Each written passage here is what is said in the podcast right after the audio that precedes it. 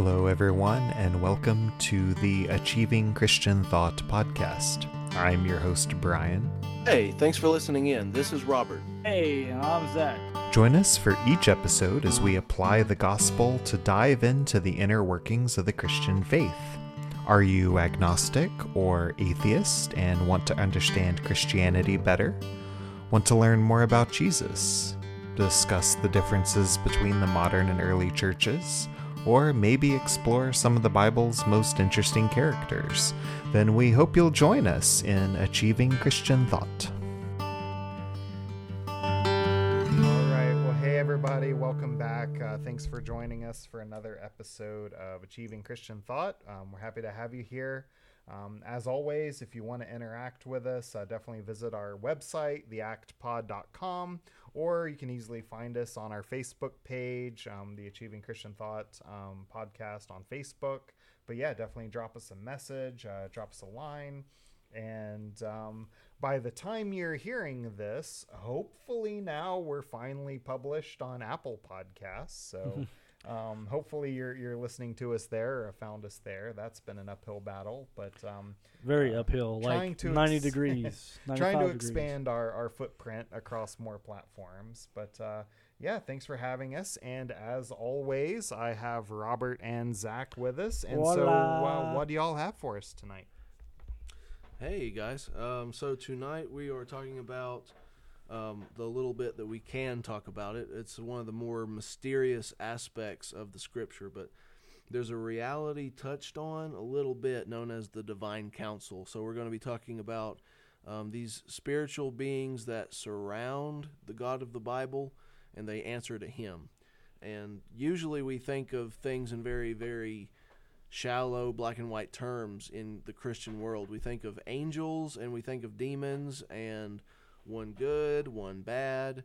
Uh, if you want to use a Western metaphor, white hat, black cat, the sheriff and the outlaw, and that's that. And yet there's so much more depth and mystery and richness to the spiritual reality that the Bible actually discloses. So we're going to be talking about the Divine Council and just perhaps the spiritual side of Scripture altogether, simply because there's so little, and yet there's so much uh, information that tantalizes us as well. Little hints that, you know, we can, little things that allow, allow us room to speculate, and yet uh, so little uh, information that's actually given in comparison to other topics. But we're going to be talking about those mysterious aspects of Scripture.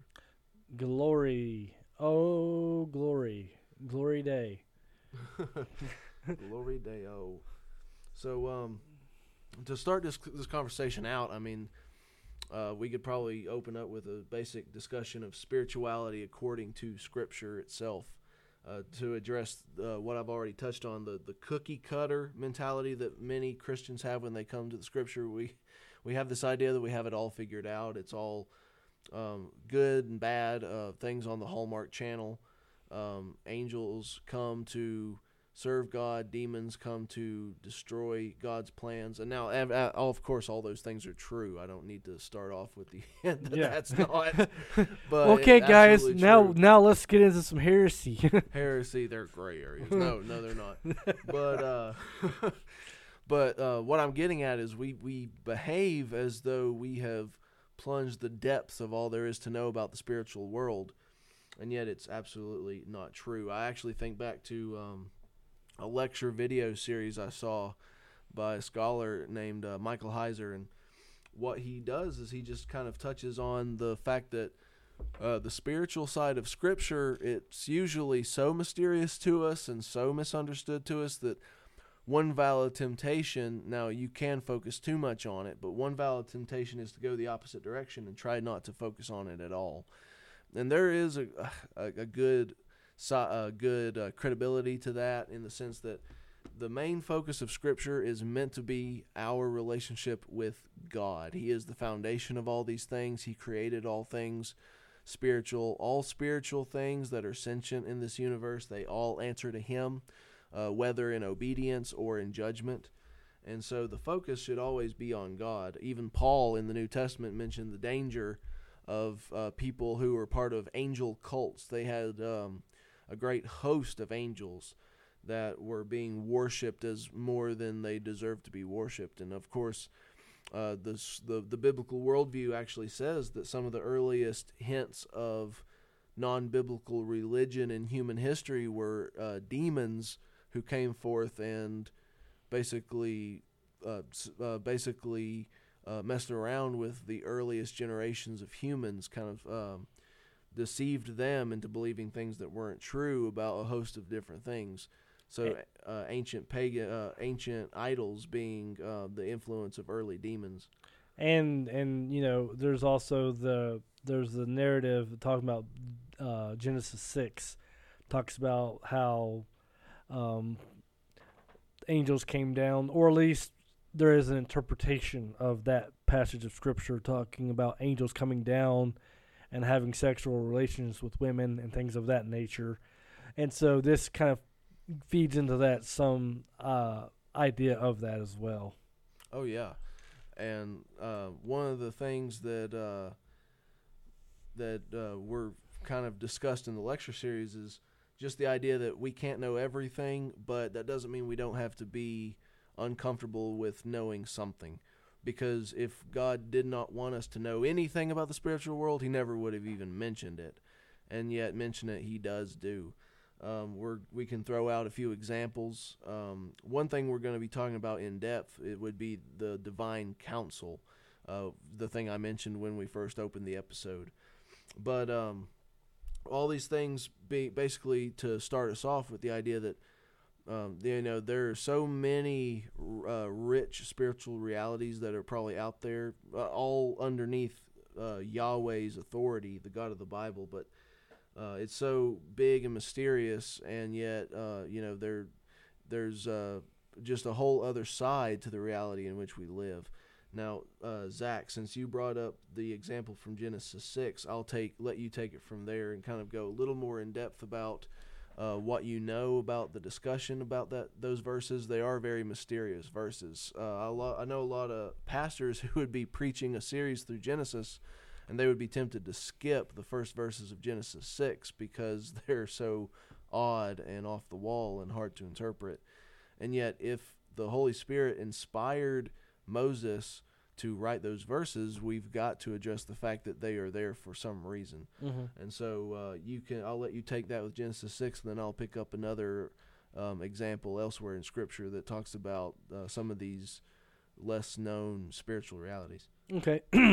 Yeah, so um, one, uh, as I've already mentioned, this, this passage of Scripture is in Genesis six, um, and basically essentially says that uh, the sons of God came down and had relations with the sons and daughters of man.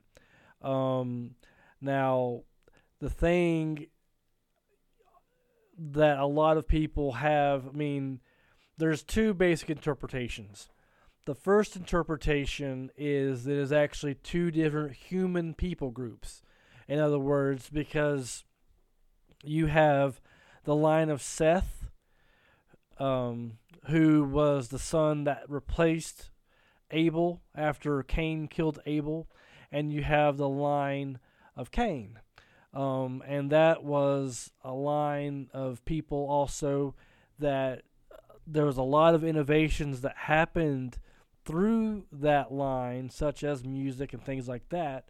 But it was off. Uh, some people speculate that the reason why that there was so much innovation happening with the the line of Cain was because there was um, uh, less focus on God and more focusing on the world around them and what they can use and change and craft. And and just basically finding different avenues of um, focus, basically, so to speak. So, like, you know, somebody comes up and starts thinking up of music and, and various other things, whereas the line of Seth really just kind of focuses more on just worshiping God and and doing, you know, the the cultivation of the sheep and things of that nature. And so one interpretation of Genesis six is actually that these two groups start to commingle. So you have the line of Seth and the line of Cain, and that they start to intermingle that way. So that's one interpretation um, of that. And then the other interpretation, uh, and I'll also give a reason why people support this other interpretation of Genesis six, is that angels came down from heaven in rebellion from what God wanted them to do, and that they took advantage of women um, and uh, various degrees of whether it was rape or consensual. You know, basically they did what they ought not to have done. Um, one of the reasons why some hold this view is because the word, I can't remember the Hebrew word, but the Hebrew word is only used one other time in the scriptures, and it's in the book of Job, and that word in the book of Job refers to angels. So it's kind of like, and in whenever you're doing interpretation, whenever you're doing biblical study, you look at the word, the word that's used in the context and the, the sentence of and the words around it, kind of like to get the idea of what the word means. And then you also look at other places in the scripture where that word is used. So it's kind of like, and you you have this other instance. There's only one other instance in the scripture, and it has to refer to the angels because it's talking about how um, Satan comes before the sons of God. So it's like, unless you go into a really, really, really odd interpretation of that, it, that obviously clearly means angels in the book of Job, talking about, you know, Satan comes before the uh, these sons of God, talking about angels. So it's kind of like that's where the idea is, and it's also represented in Jewish folklore. There's a lot of the book of Enoch is an, an example of that. It's a um, pseudepigrapha, in other words. It was not written by Enoch, but it was a book written by a Jewish person under the name Enoch, and it basically disclosed a lot of um, the giant philosophy and things of that nature that kind of like permeates the Jewish idea behind that. And so that's one example of where we kind of see like this weird event that where these angels came down from heaven and, and intermingled with humans, and the result is these potentially demonic forces, maybe even um, supernatural humans, where maybe even where we get the ideas from Hercules or something like that from, you know, like where these people are stronger than they should be, stronger than they ought to be, or taller than they ought to be, what have you. And and the only answer for that, for those people in that day and time, was there was something supernatural happening. Um, so that's the instance in the book of uh, Genesis chapter six. Thank you, Zach. So uh, you have this very early uh, example of a mysterious passage that um, Jews and Christians have struggled to really interpret and grapple with ever since, uh, all the way back in the days of Noah, which is some of the earliest days of human history. And so that is the more wicked side of things. Um, something that, uh, you know, not necessarily what we would probably consider uh, a demon in the possess- sense of possession, and yet something definitely against God and hoping to cause little harm to the human race. Uh, the New Testament mentions that these very same beings were judged by God for what they did. Now, to flip that on the other side, there are also uh, this, those forces that are for God, those that still serve Him out of obedience, those who are still Uh, in favor of upholding humans and their dignity. Uh, it could be argued that uh, if if this was a demonic presence uh, trying to insert some kind of uh, foreign agent into human D N A, it would be something to try to have a some kind of warfare against the human race as it is known. In other words, something to try to pollute and uh, mar the human race as we're known genetically. Now, then there are those that are Uh, always on God's side and trying to uh, ben- benefit the human race in what they do. And so this co- finally brings us around. We're going to talk about angels, of course, the the the immediate go-to in scriptural ta- uh, discussion. But before we get to that, uh, a topic that's very less known is the Divine Council. So you have a group of uh, spiritual beings. We don't know what they are. They might fall into the loose category of what we would call an angel, and yet we they are spiritual, but we don't know exactly what they are. But they're definitely sentient, and they're definitely um, on God's side. They're obedient to Him. They're loyal to Him. They're willing to reach out to humanity in beneficial ways. And uh, there are hints of the council uh, known throughout Scripture, some more obvious, some less obvious. I've actually heard a scholar try to argue that uh, the discussion among God in Genesis, uh, let us create man in our image. Now, this has been traditionally understood as the Trinity talking among themselves, but I've actually heard a scholar or two uh, designate that this might be God uh, sharing his thoughts with the Divine Council itself. Uh, there are problems with that because the human race is made in God's image strictly, not in the image of the whole Divine Council. Uh, and yet, uh, based on other topics, they, that's the, one of the earliest passages that, that has been suggested. Uh, one of the more obvious ones would actually come much later in uh, Jewish history in the book of First Kings.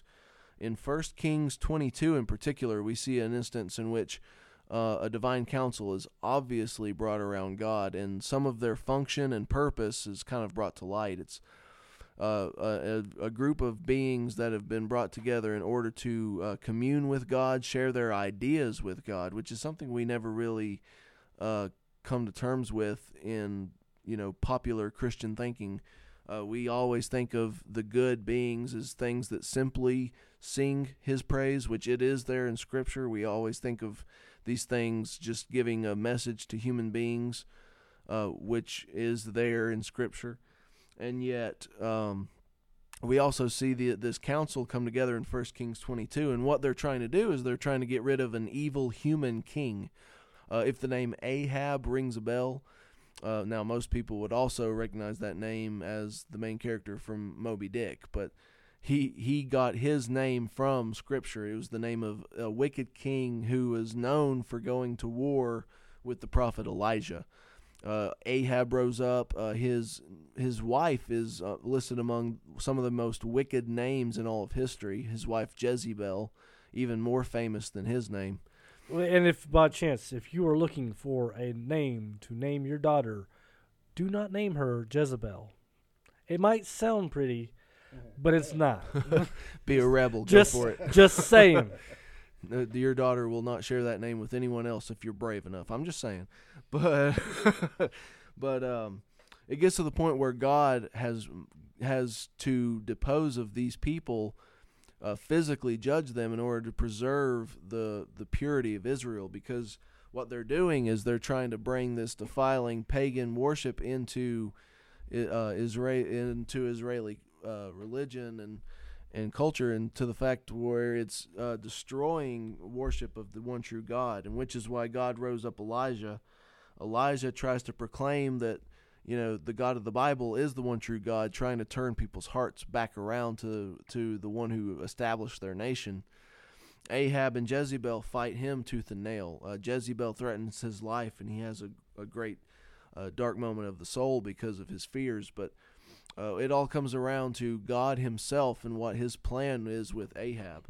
And so God decides that he's going to send Ahab into a war, a battle, that he knows in his sovereignty that Ahab will not survive.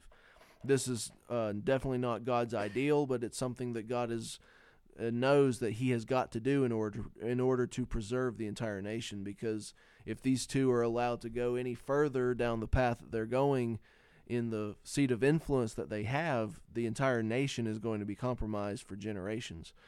And so he brings this, and the, the interesting part, the reason I bring this story up is he brings this council together, and he shares his ultimate goal with the group. He tells these beings that, you know, what I'm going to do is I'm going to bring Ahab to this battle. And so now you've got the discussion between God's sovereign rule and human free will, because he asks these beings, I've brought you here together kind of as a jury to convene and offer ideas your ideas, I'm listening to them now. How are we going to get Ahab to that battle? Now, if God was fully sovereign in the hardcore Calvinistic sense, he could just override Ahab and autopilot him to the battle. Uh, you know, put it in his heart just overnight that he's going to go fight this, and, and Ahab has no choice. And yet, they're trying to think of ways to make Ahab choose in his own free will to go exactly where God wants him. And so they deliberate, and there's this anonymous being, some spiritual being. The scripture literally just calls it a spirit, spooky, comes before God and says, I have an idea. And he says, I am going to speak to Ahab's false prophets. These are the wicked pagan prophets, the soothsayers that he's surrounded himself with to basically push the word of God away in Israel. And he says, the Spirit says, I'm going to go to his prophets and give him a false uh, false prophecy. I'm literally going to lie to Ahab through his prophets. I'm going to give his prophets this message that he is going to go to this battle and he's going to be great and victorious. And when Ahab hears the, the false prophets say what he already hopes they say, he wants to hear that he's victorious. It strokes his ego. He'll go to this battle and he will fall. And God actually says... And he doesn't just say, I approve of the idea. He literally says, I know that this will work. I already know in my sovereignty that this will work. Do it. And he gives the Spirit permission to go and, and whisper falsehoods to his prophet. And the prophet goes to Ahab. Ahab goes to the battle, and Ahab doesn't come out of it alive. And through that Spirit and it, his own personal idea, God uses that to bring about his will uh, among the humans in Israel. And so there's this interesting episode that, uh, you know, what can we actually take away from it? We take away from it that these things have sentience. These things actually have thoughts um, independently, and I'll say that very carefully, independently of God. Now, the fact that they have sentience at all depends on God's creation of them, obviously, but just like us, they can think for themselves. They can decide for themselves. It explains a lot about how the good and the bad spirits chose their sides. They weren't put on certain sides of a chessboard by God. They chose where they would go by their own volition. And these things actually are convening with God. And so the question that I would want, want to raise reading this is, one, why would humans bother to know this? Why would the Holy Spirit want us to know this episode? This is something we don't have to know. It confuses us more than anything. All we have to know is that God wanted to judge Ahab, and he did it. The end. Um, why would he actually convene with these beings? If he already knows what he's going to do, if he already knows what's going to work, why didn't he just command the Spirit to go? Why did he ask the Spirit and wait for him to come up with the idea himself? And one of the great takeaways that doesn't go into, because it can be easy to go into speculation, and then we're sitting here talking fiction for an hour. Which is easy to do. Very easy. What if it's Atlantis? And, you know, and just cults have literally spawned from this stuff. And, um... it's really just Christian sci-fi rather than actual Bible teaching. But one thing we can definitely come from this is just the idea that God is a God of relationship. He actually wants to invite not just us, but he wants to invite these beings, whatever they are, into relationship with him. He invites them to have the bravery to come before him and with confidence share these kinds of ideas. Um, he knew that the Spirit would have the idea, and so he waited for the Spirit to kind of claim ownership, the Spirit to kind of show a little bit of leadership among its peers. And so we have this idea that God wants relationship not only with the humans, but also with those spirits that have chosen not to betray him and fall away. And so he's holding on to these relationships both on the earth and behind it, whatever that looks like. And so for us as humans, we can learn this idea that, you know, since he wants relationship with all of these other beings, how much more can we be confident he wants relationship with us who've been made physically in his image, who walk the physical earth. Uh, it's why he sent his son into the world, was so that, you know, the death of the son would bring about uh, uh, renewed relationship with those who've been broken. It's a whole different uh, ball game from these spiritual beings. The spiritual beings make their decision and they're stuck with it. There's no getting out of it. The humans... they are spawned by, uh, you know, becoming one cell, and they grow and they develop, unlike the spirit beings. Each person is born with this sin nature that they have to overcome, and yet the Holy Spirit um, uh, uh, can help our hearts to realize the truth of the gospel and come to him through faith. And so these beings, he has a relationship with these beings, and it's an invitation for every last one of us to initiate a relationship with him and to grow deeper in our own relationship with him. And uh, honestly, in a way, um, our relationship with him can be so much deeper and more meaningful than the relationship of the being, simply because we're saved by grace. We have a relationship that we don't deserve. P- uh, Simon Peter even wrote in the New Testament in one of his letters that um, angels, and he used that word broadly, He he's including these spirit beings, all spirit beings. Angels look at the situation that the humans are in, and they're actually in awe of what we have because they themselves have never seen it among their own. And so God is a God of relationship with them and so much more with us. And so honestly, as crazy as it sounds, when we look deeply at the spirit world, we're holding a mirror up to ourselves. These are sentient beings without bodies, and yet we know what it's like to be sentient. We know what it's like to be able to convene with God. We know what it's like for God to wait for us to have the idea, and as long as it glorifies him, and we know in our hearts it's what he would have us do in accordance with what we know of him in the gospel, he gives us the freedom to go do it to his glory. And so, I mean, all of these things wrapped up in this one little passage about a council that he gathered around himself that he did not need. He simply chose to put it around himself for the sake of relationship. And yet uh, these these situations continue to go on through Scripture also. Any other examples you can think of? Uh, um, no, that that was the first one that really popped in my head the most. Uh, well, I so I have one, and this is one, so I know when I first read it, I had to read it like twenty times because I was like, I'm sure I'm not reading this correctly, but... Let's talk about Job one.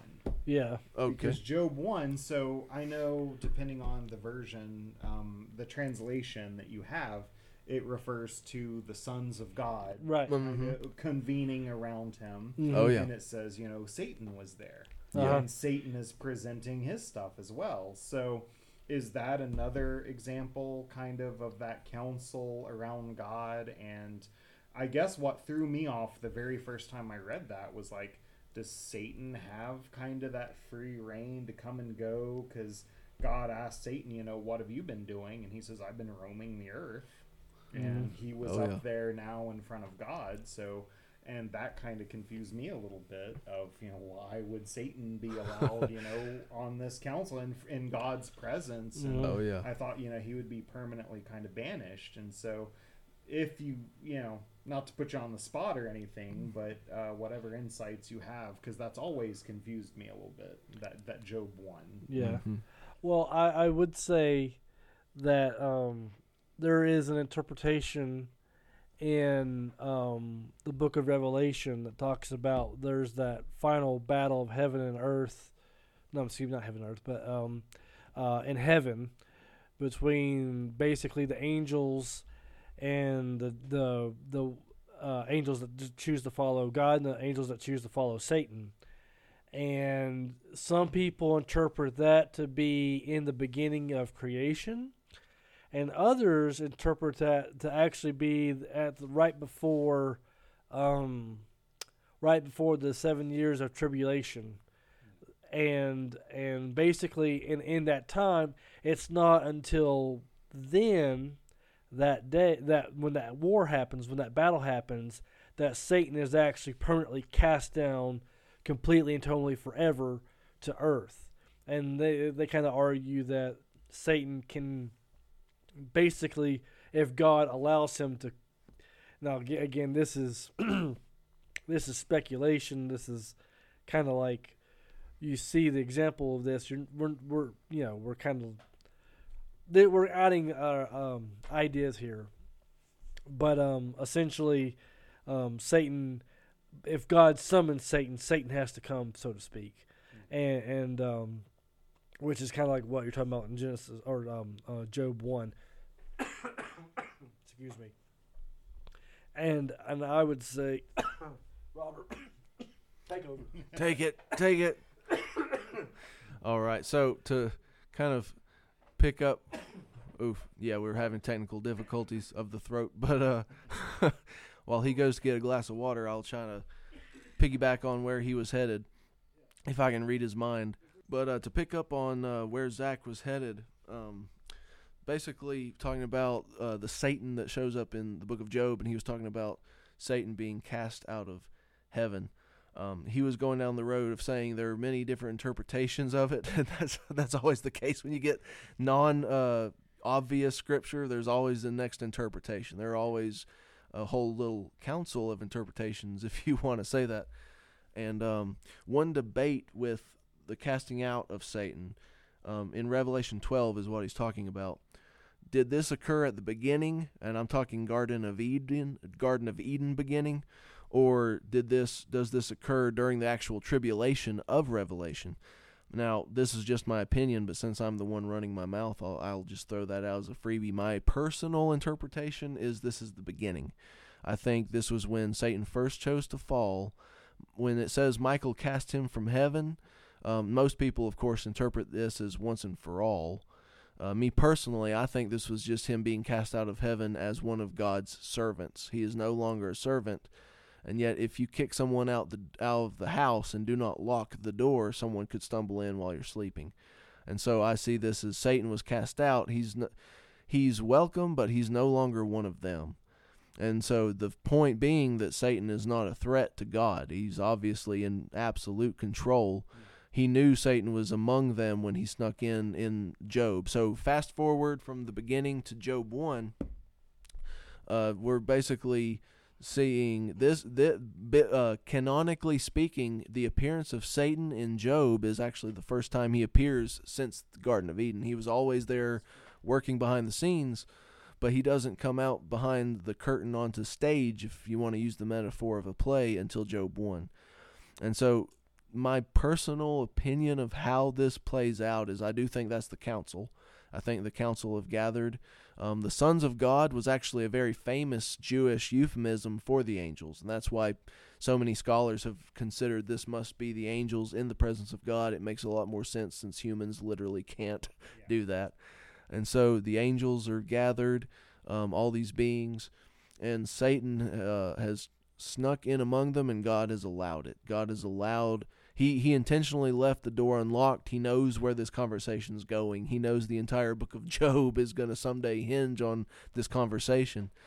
And if you don't know what the conversation is, um, I would encourage you, obviously, to go read the book of Job. But uh, Satan, um, this is not a name. This is a title. It, it literally means the accuser, the Satan. And so some scholars, again, always the, the little battle of interpretation, some people actually try to argue this is not the Satan we know about. It's an anonymous accuser, yeah. some spirit. And so then there are those who, then the next question is, well, if this is not the devil himself, if this is an anonymous accuser, I, I actually tend to think that this really is just the devil himself. People overthink it. But uh, for those who don't agree with me, then they ask, well, could this be something that actually serves God? Could God intentionally use one of his own beings to tempt people into sin in order to bring about his glory? Is it doing the will of God? Again, I think they're overthinking it. This is the Satan, the enemy of God, who is tempting people because he wants to tempt people, not because God commanded him to. God's allowing him to do this without destroying him. It's a much simpler, in my mind, a much simpler explanation than trying to pl- play Unsolved Mysteries on tonight's episode.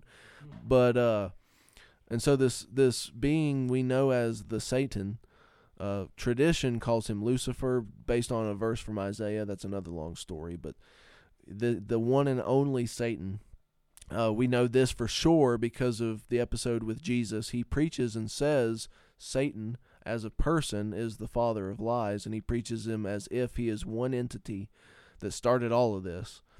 And then you have Revelation twelve, which describes his grand coup and his fall, his battle with Michael and his falling out, literally. But um, Satan approaches Job, and the whole conversation is just very interesting if you're not ready for it. I mean, God is the one who gives him the idea to tempt Job. He says, He, it's not like um, Satan had this malicious intent against Job to begin with. God, knowing what's going to happen, plants the seed in Satan's own mind, as have you considered my servant. And so some people would consider this At, at a shallow reading, they would consider this unjust of God, or just an example of um, people writing religious fiction and not really thinking through the implications of what they say about their hero. But there's so much more going on here. God knows that, and again, it all boils down to relationship. Those that love him and those that hate him. He wants to give Satan one more thing under his belt that will go against him at the judgment. He wants to give Job this opportunity to shine, no matter how ugly it's going to be for the moment. Job does have a happy ending for him. The book of Job exists because he went through this experience. And it all started with God simply dropping this rhetorical question on Satan, knowing Satan's heart, knowing what where he would go with this, knowing that Job would react Uh, in a flawed way, but a favorable way. And in the end, it was literally just one more slap towards Satan, because God, he he just put down, he just put down the carrot and watched the rabbit chase. And so you have God working with this council, working with this Satan. And uh, honestly, it's kind of an episode where you see both sides of that coin interacting. Those who adore the Father and those who despise the Father, gathered into one heavenly realm and gathering for different purposes. And so you have those who convene with him, and you have those who have come before him to, to literally challenge him to his face, and to, to mock him, to um, smear, um, you know, human accusation, what would hurt him, you know, whatever whatever Satan is able to do to try to throw little darts at God, he'll do it. But um, I think God called him out, to be honest, because he's convening with this, these council members. He's asking them, you know, what have you been doing in my service? And then he asks Satan. It's almost as if Satan was the next one in line. But knowing who Satan is and the fact that he was cast out of heaven as his servant, he was cast down to roam the earth. I think God, kind of knowing he was there, he kind of called him out by name. It's, you know, stop hiding. I know you're here. Come forward. Exposing him, and then putting him on the spot in front of all the other beings. It's like, what have you been doing? Mm-hmm. And I think he, God wanted to, he already knew it, but I think God wanted to hear it. He wanted to hear Satan say it in his own words. What, while these other beings have been, you know, going around bringing your glory about, slowly bringing human history to send your son to it, I've been roaming about trying to destroy it. And, you know, he wants to look Satan in the eyes and hear him say this. And um, now this is this is speculation. It's possible. I'll say it slowly so no one thinks this is Bible teaching. This is just sanctified speculation. It's, amen. Amen. It's possible this may have been the first time those two locked eyes since he was cast out at the Garden of Eden. It may have been the first time he's been in the presence of God since that time. Because, because we believe Job to be the earliest book in the entire canon. Job himself, they speculate, he may have lived during the time of Abraham, who lived well before Genesis was penned. So if this is true, it's possible that Satan may have come into his presence for the first time, and the, the one question God had the the one question God has for him is, what have you been doing since we last met? And, you know, what what do you think about my servant Job? This is, now remember Job's situation, this is pre-Israel. Someone who stands out like a Noah, like a Job, they stick out, they stick out like a sore thru- sore thumb. They're not a Jew among Jews. These are people who worship the ultimate God that you we would consider him the Jewish God, but he's the God of the whole world. In the middle of people who just do not care. This is a generation that they know something is out there, but they've forgotten him hook, line, and sink, sinker. There is no Abraham yet. There's no promise yet. It's coming, but this is a time before the law.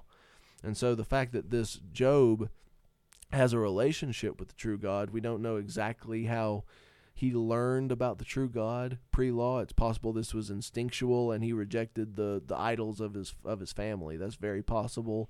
And, you know, based on the knowledge that he had access to, God may have honored that. I mean, he knew what to do, what not to do, that God demands a sacrifice, that God is holy. Uh, very generic things we would literally call general revelation, things you can know instinctively about God, just having his image inside your soul. And also being willing to um, uh, pray for his own children in case they might have sinned against the Lord. So he even made provision for, uh, Job made provision for his own children and things of that nature to indicate that he was really a man who sought out, you know, trying to honor the Lord himself. Mm-hmm.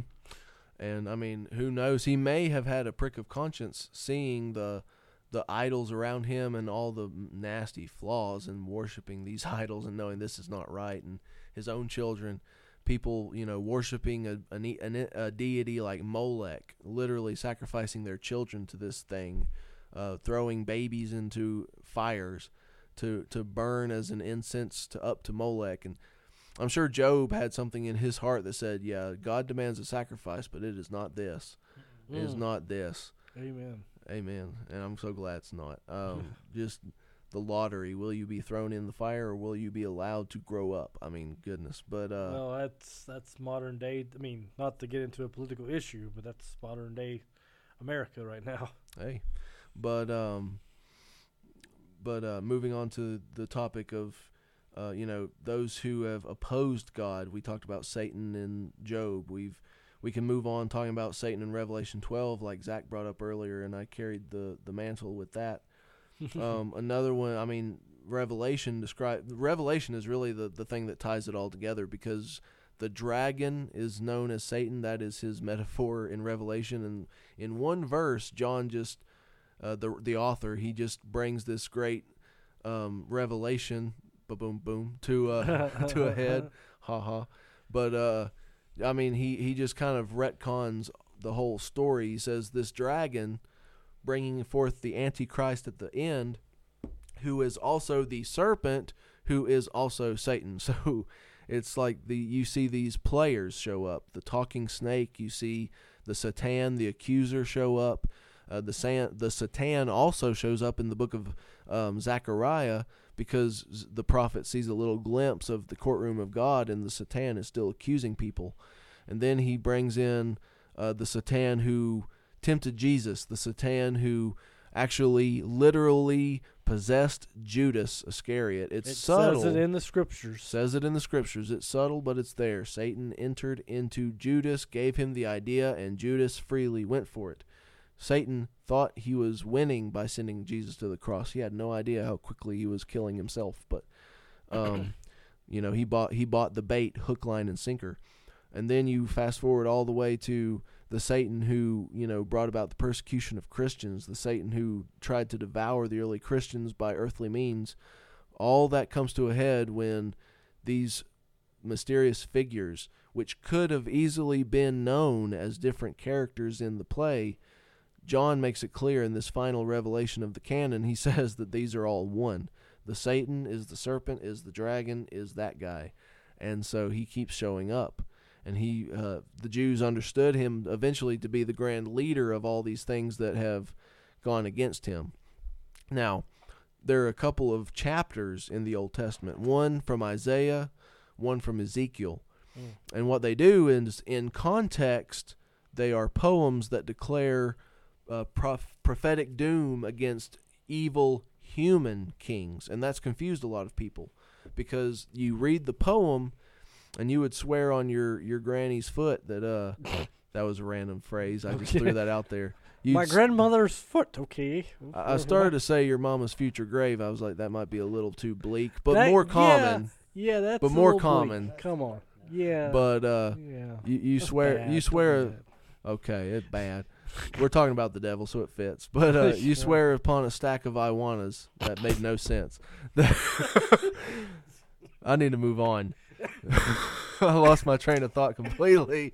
Uh, that's fun. But uh, that's our next project, is we're just going to publish a Robert's book of idioms. Yes. Uh, just all these phrases. I just make this up and then give myself time to regret it later.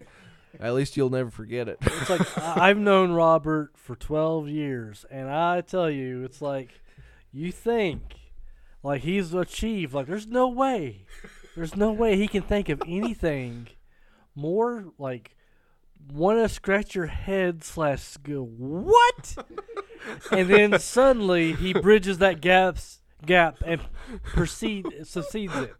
You're like, Where did that come from? Nowhere. The dark like, recesses of my subconscious. I mean, your grandmother's foot? Your granny's foot. And that's that's really light compared to some of the stuff I've heard you say before. I mean, we work together a lot, and I've heard him say some stuff like, really, dude, I, that I actually kind of borderlines uh, something heretical there. Borderline insanity, like certifiable. Or that, we yeah. We give you a little paper and send you to a safe place. But let's get you a nice, warm, cozy jacket. uh, but um, but seriously, where was I headed with this? Uh, you're talking about uh, the passages of Tyre, wherever um, they parallel Satan. Thank you. Yes, you read the poems.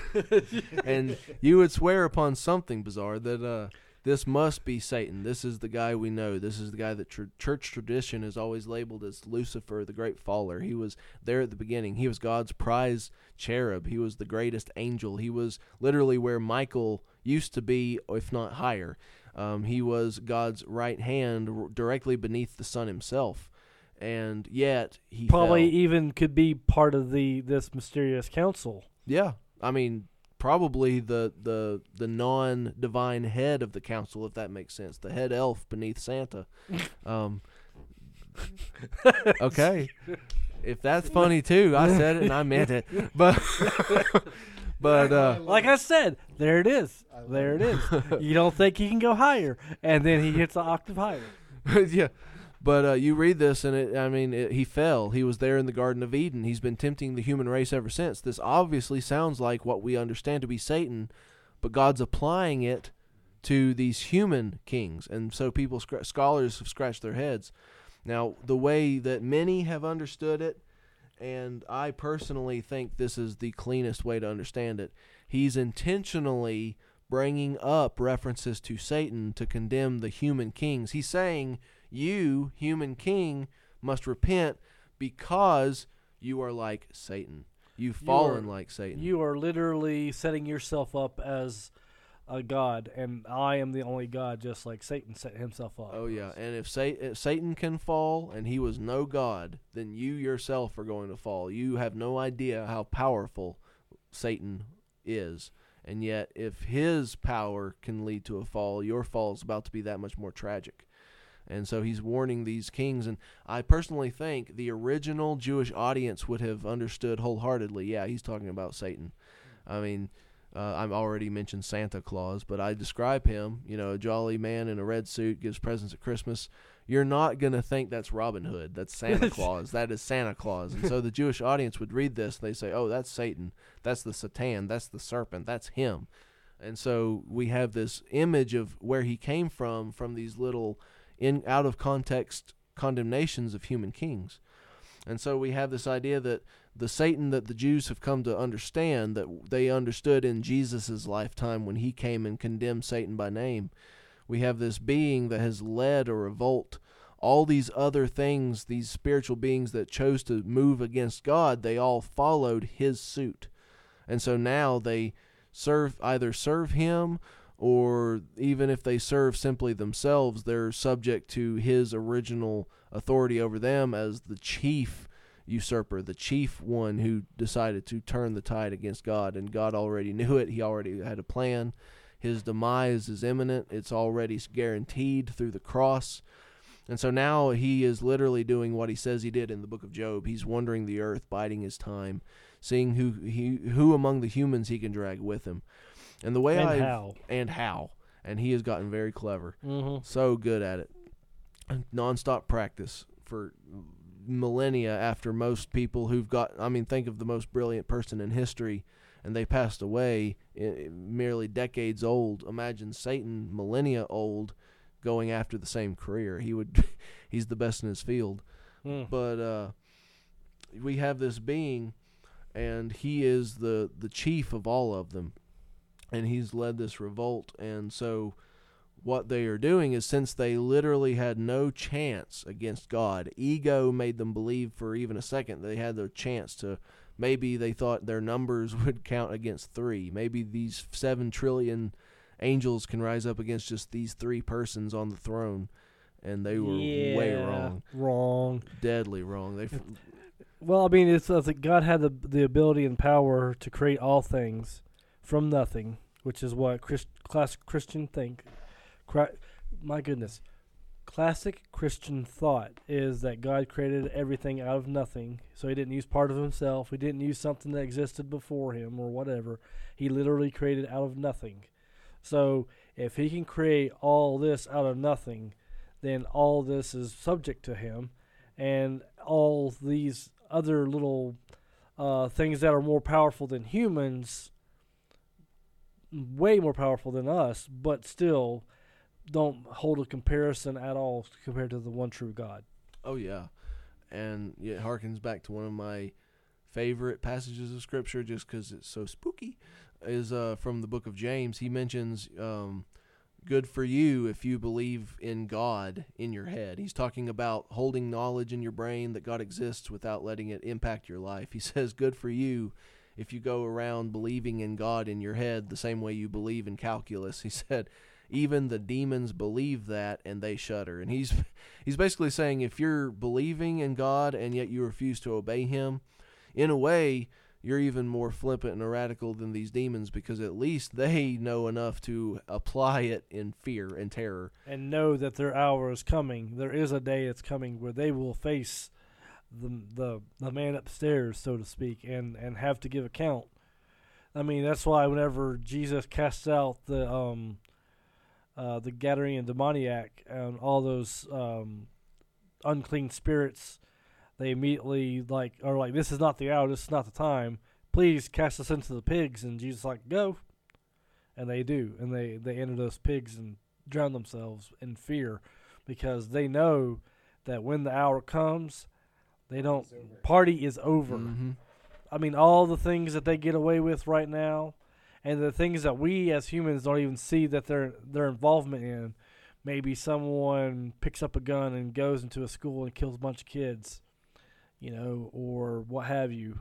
And we don't see the spiritual implications of that, but there'll come a day when they'll be held accountable for it.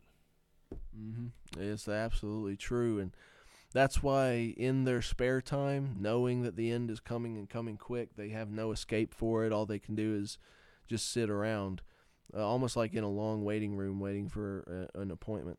Just trying to drag as many others down with them. As many as they can. And that, what's wild is I don't believe that they do this to make themselves feel better. I don't think they do this simply out of sport, though I'm sure they find it very fun. They they hate us to a core. Uh, they hate everything but except themselves to a core. I think the main reason they do this, the main reason they tempt humans, the main reason they try to harm humans, the main reason sometimes in extreme cases they even possess humans, the the main thing they get out of it is knowing that it harms God. Uh, they're kind of like little kids throwing rocks at a tank. They know that they can't get in there and hurt the soldiers, but they are going to do something to dent the metal in some way. They can't touch God, so they're going to hurt God emotionally, and they went straight for his children in Eden.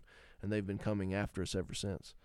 Um, and so you have these that are on his side and these that are very much not on his side, led by one very powerful but doomed being known as the Satan to Scripture, and someone who has been toe-to-toe with Christ many, many times and yet has ultimately faced his doom. Now, all that to come to the end, it says that Uh, now we have the council anticipating our entrance into, you know, his worship. Someday it says we will worship with angels. It even says we'll judge angels. I personally believe that we will stand side by side with the good entities uh, as we agree with God as he passes judgment on the evil entities. I mean, we will stand in judgment on angels. And so beings that have been directly in his presence, as close as I am to this microphone, to God in his purest form, they will be judged by us because they chose against him, and we have chosen, those of us who've chosen Christ have chosen for him, even though we haven't seen him like that.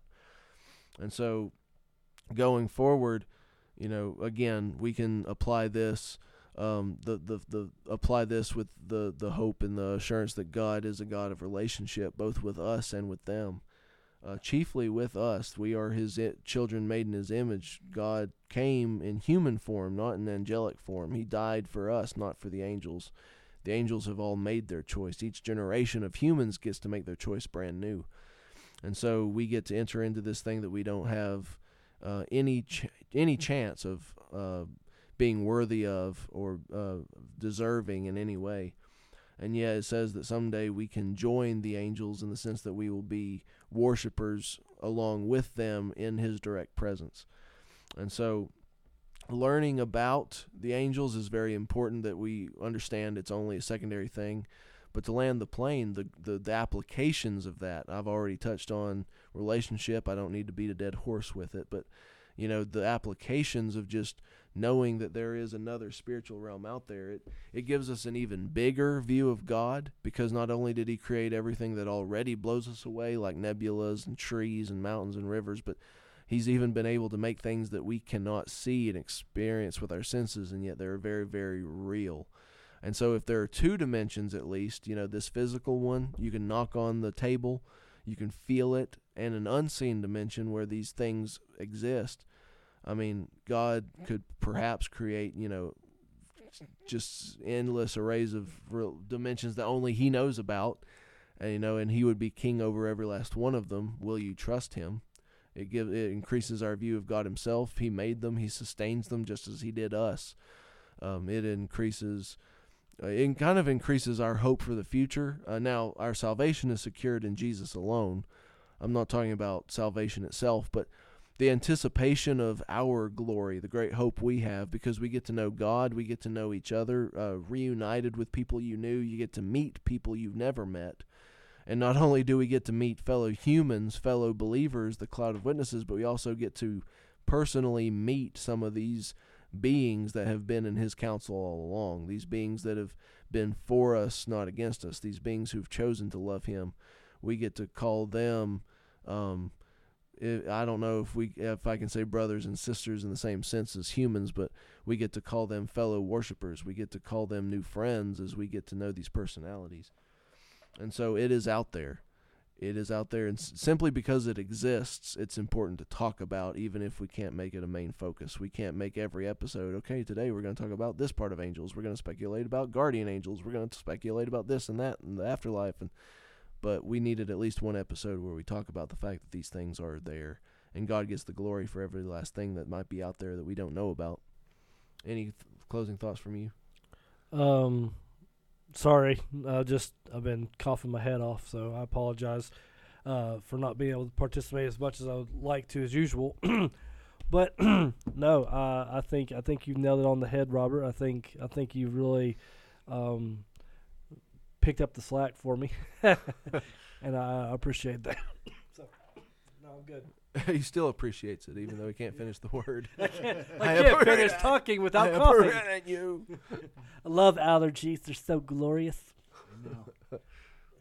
But, uh, yeah, that I mean, I can't think of a single thing, the more that hasn't been said. As, as we land the plane, um, don't be afraid to daydream about what your future home will be. Um, and don't be spooked out by the fact that there is a spirit world. But, but... be very, very ready to use that as a bridge to talk to other people. Mm-hmm. People have probably, you probably more than you realize, have experienced things they cannot explain. And that just immediately points to the idea that there's something behind this physical world. What is it? And it's an exciting opportunity for us as believers. I mean, someone shares a ghost story with you, go straight to the gospel. It's like, who who do you think the ghosts answer to? Whatever those things might be. Boom, conversation. Encouragement for every last one of you believers who are listening to this. And those who aren't believers, encouragement to be thinking about the very thing I just asked. But uh, that's all I've got for now. Uh, where do we want to head for next episode? Any ideas of, of where we want to head next? More angels. No, guardian angels. Yeah. Uh, wow. Name all of the angels from the Apocrypha. Yeah. But uh, in all seriousness... Maybe hit on some parables. Okay. Steph said, because she's been listening to the ones published, she said she really enjoyed the parable episodes. Really? Yeah. Good, good. She said she really enjoyed those. Yeah, so maybe we'll hit on some more parables. Okay. Yeah, we haven't done uh, we haven't done parables, and there's uh, plenty left uh, to discuss. Oh, so gosh, maybe yeah. We'll go back and just hit on some yeah. of those, kind of lighten up the, the mood, get away from some of this heavier oh, yeah. metaphysical stuff a little bit. We don't know about angels, but we're going to talk about as much as we can. Yeah, we'll take yeah. a break from the spiritual quantum physics to just relax and tell a fun story. So, all right. Well, that sounds excellent. Um, so all of our listeners, uh, thank you for joining us again. Um, I'll just repeat, if you want to visit us, uh, definitely go to our Facebook page, uh, the Achieving Christian Thought Podcast, or visit our website, the act pod dot com. And, uh, yeah, thanks for listening. We'll see you next time. See ya. Oh, yeah.